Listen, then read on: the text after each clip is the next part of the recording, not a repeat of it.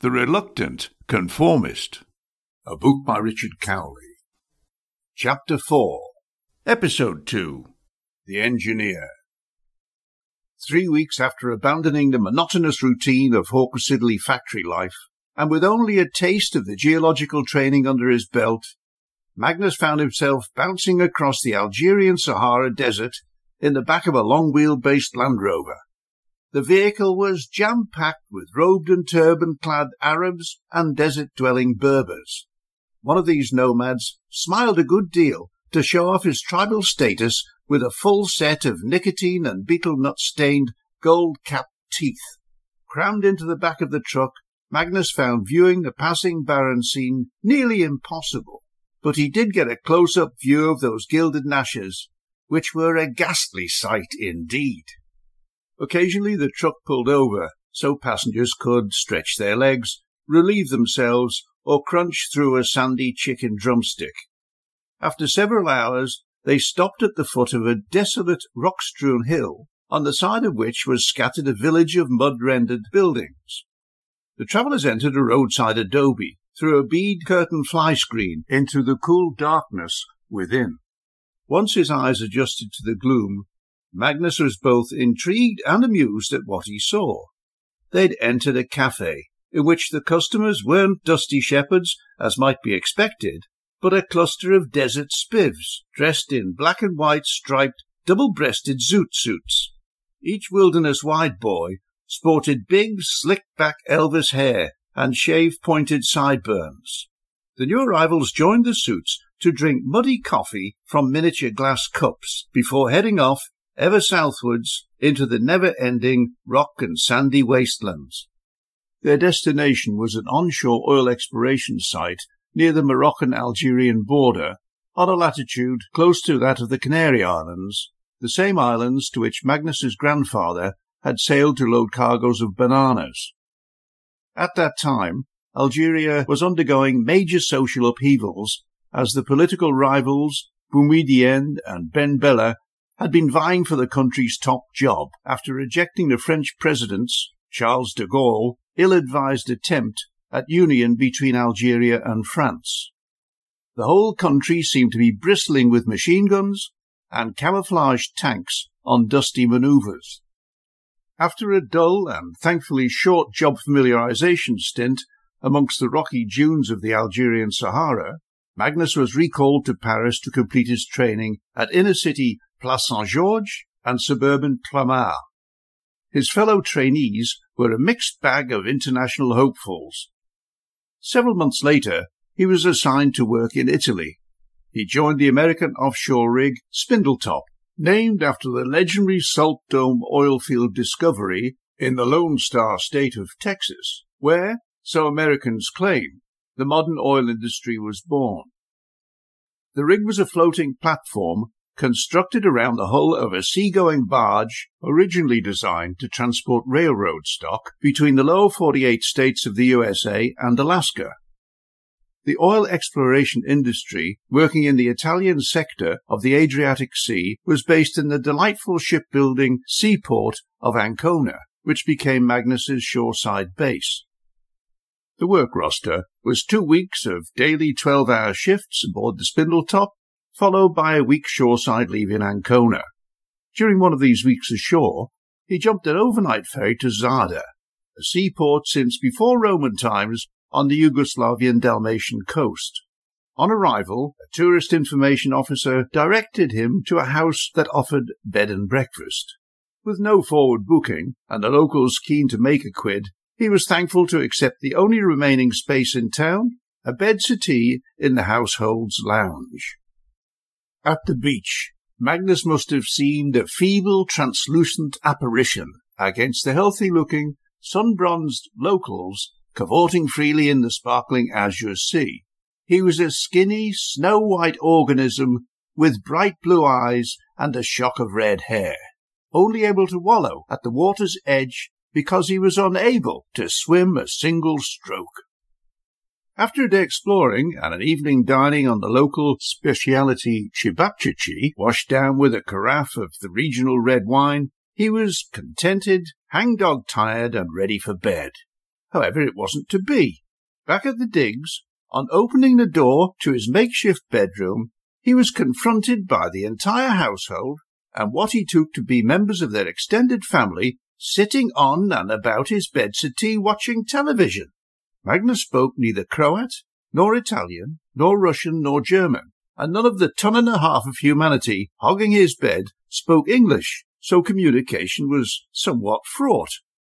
He was rather put out at having his bedroom invaded, but when they happily offered him a chair and a glass of the local spirit, Slivovitch, what could he do but sit down and join the party? What they were watching on black and white television had him baffled. All that could be seen were vague shadows milling about like slow motion deep sea divers, fully kitted out in underwater regalia, with pressure helmets, air tanks, and weighted boots. The drink flowed, the party proceeded, and he waited patiently for the Croat mob hogging his bed settee to leave so he could spirit up a little much needed dream time. Several glasses of hooch later, he realized that he wasn't watching a murky underwater adventure of Lloyd Bridges' Sea Hunt on a faulty television. What his bedroom squatters were toasting and cheering so heartily, along with 600 million TV viewers around the world, was none other than a live broadcast of the first manned landing and human footprint on the moon, made by Neil Armstrong, an American astronaut. Throughout the entire spectacle, their behavior was closely monitored under the steely gaze of Yugoslavia's benevolent dictator Marshal Tito, whose twice life-size framed and glazed likeness peered down on them from a vantage point high on the lounge room wall.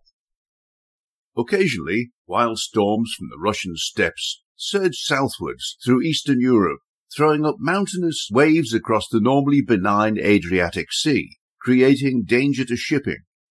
One such tempest proved too lively for the flat-bottomed Spindletop, and all non-essential personnel were forced to abandon ship. They were rescued and taken aboard a Norwegian Nedlloyd rig supply boat the leap from the Spindletop's unnaturally lurching deck onto the thrashing deck of the rescue boat, pitching and corkscrewing alongside, proved to be a hair-raising escapade. The iron grip on Marcus's arm of a tree-trunk-sized Norwegian deckhand was the necessary confidence booster to make the move. Aboard the rescue boat, as it rolled, bucked, and heaved towards the port of Ancona, most of the Italians, oil workers, catering staff, and drilling superintendents cowered fetal like in bunks or rolled helplessly back and forth across the passenger cabin deck amidst a slop of oily tomato laced vomit. The acrid puke caked their clothes, hair, and faces with threads of half digested spaghetti and blotchy red bolognese sauce. Magnus had never seen any group of people so dispirited all hope gone, seemingly waiting for the blessed relief of death. Meanwhile, to escape the pathetic groaning and stench of vomit, Magnus spent most of the trip topside or on the bridge, exhilarated by the mighty seas and soaring decks with which he was familiar. During the roller coaster ride towards their home port, whilst the rescue vessel was tossed onto the crest of a mountainous wave, Magnus was astonished to glimpse a submarine periscope break the surface in the trough between the mighty waves not thirty feet off the port beam. It's interesting to speculate which of the two vessels would have fared worse had the Nedlloyd rescue vessel surfed down the backside of a wave to crash with catastrophic force into the hapless submarine below. Instability in heavy seas was the death knell for the Spindletop. She was towed into Ancona where she remained lashed to the quayside, awaiting a new drilling contract in calmer waters. In need of a new assignment, Magnus was sent to the gigantic Italian semi-submersible rig Scarabeo. His first encounter with the 25-story monster wasn't disembarking from a crew relief helicopter in the sunlit daytime hours, but hoist aboard by crane from the heaving deck of a rig service vessel in the dead of night. The hair-raising ride from the midnight blackness of the boat onto the floodlit rig above, while standing on a tiny wooden platform and white-knuckle gripping a thick rope net attached to the crane hook, was a terrifying experience. When dangling fifty metres above the oily Black Sea, the crane driver may spice up the occasion by jolting the hoist line as a friendly welcome aboard gesture. Now there's a surprise greeting guaranteed to drain the blood from the face of all but the most unimaginative. Magnus lived and worked aboard two further rigs during his seven months working in the Adriatic, the French drilling ship Neptune Gascoigne, and an ancient Italian jack-up rust bucket, the name of which he'd long forgotten.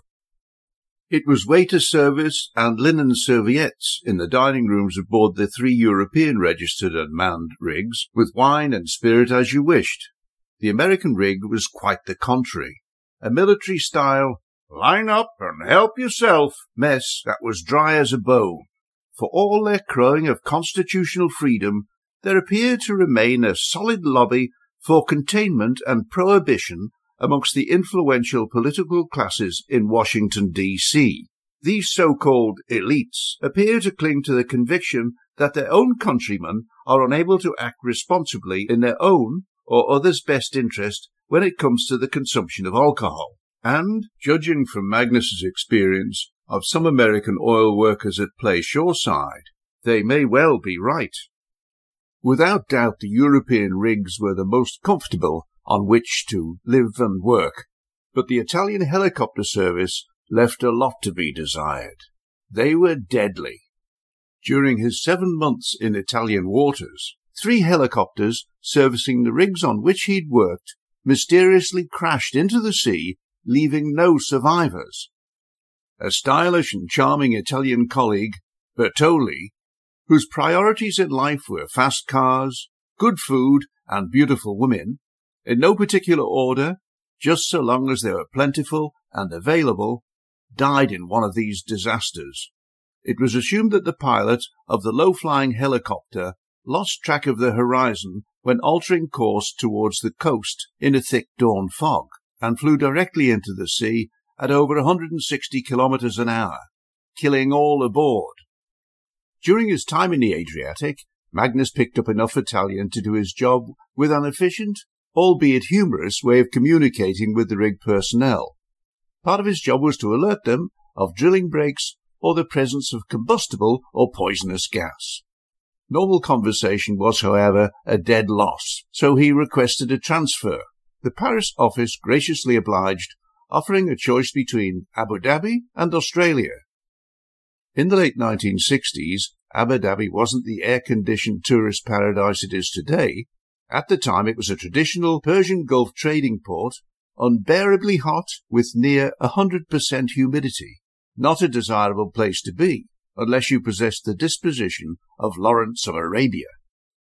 During his time at sea in the Merchant Navy, Magnus had spent nearly two months partying and loading cargo at all the major Australian ports, and had greatly liked what he'd seen. So once again, he was Australia bound.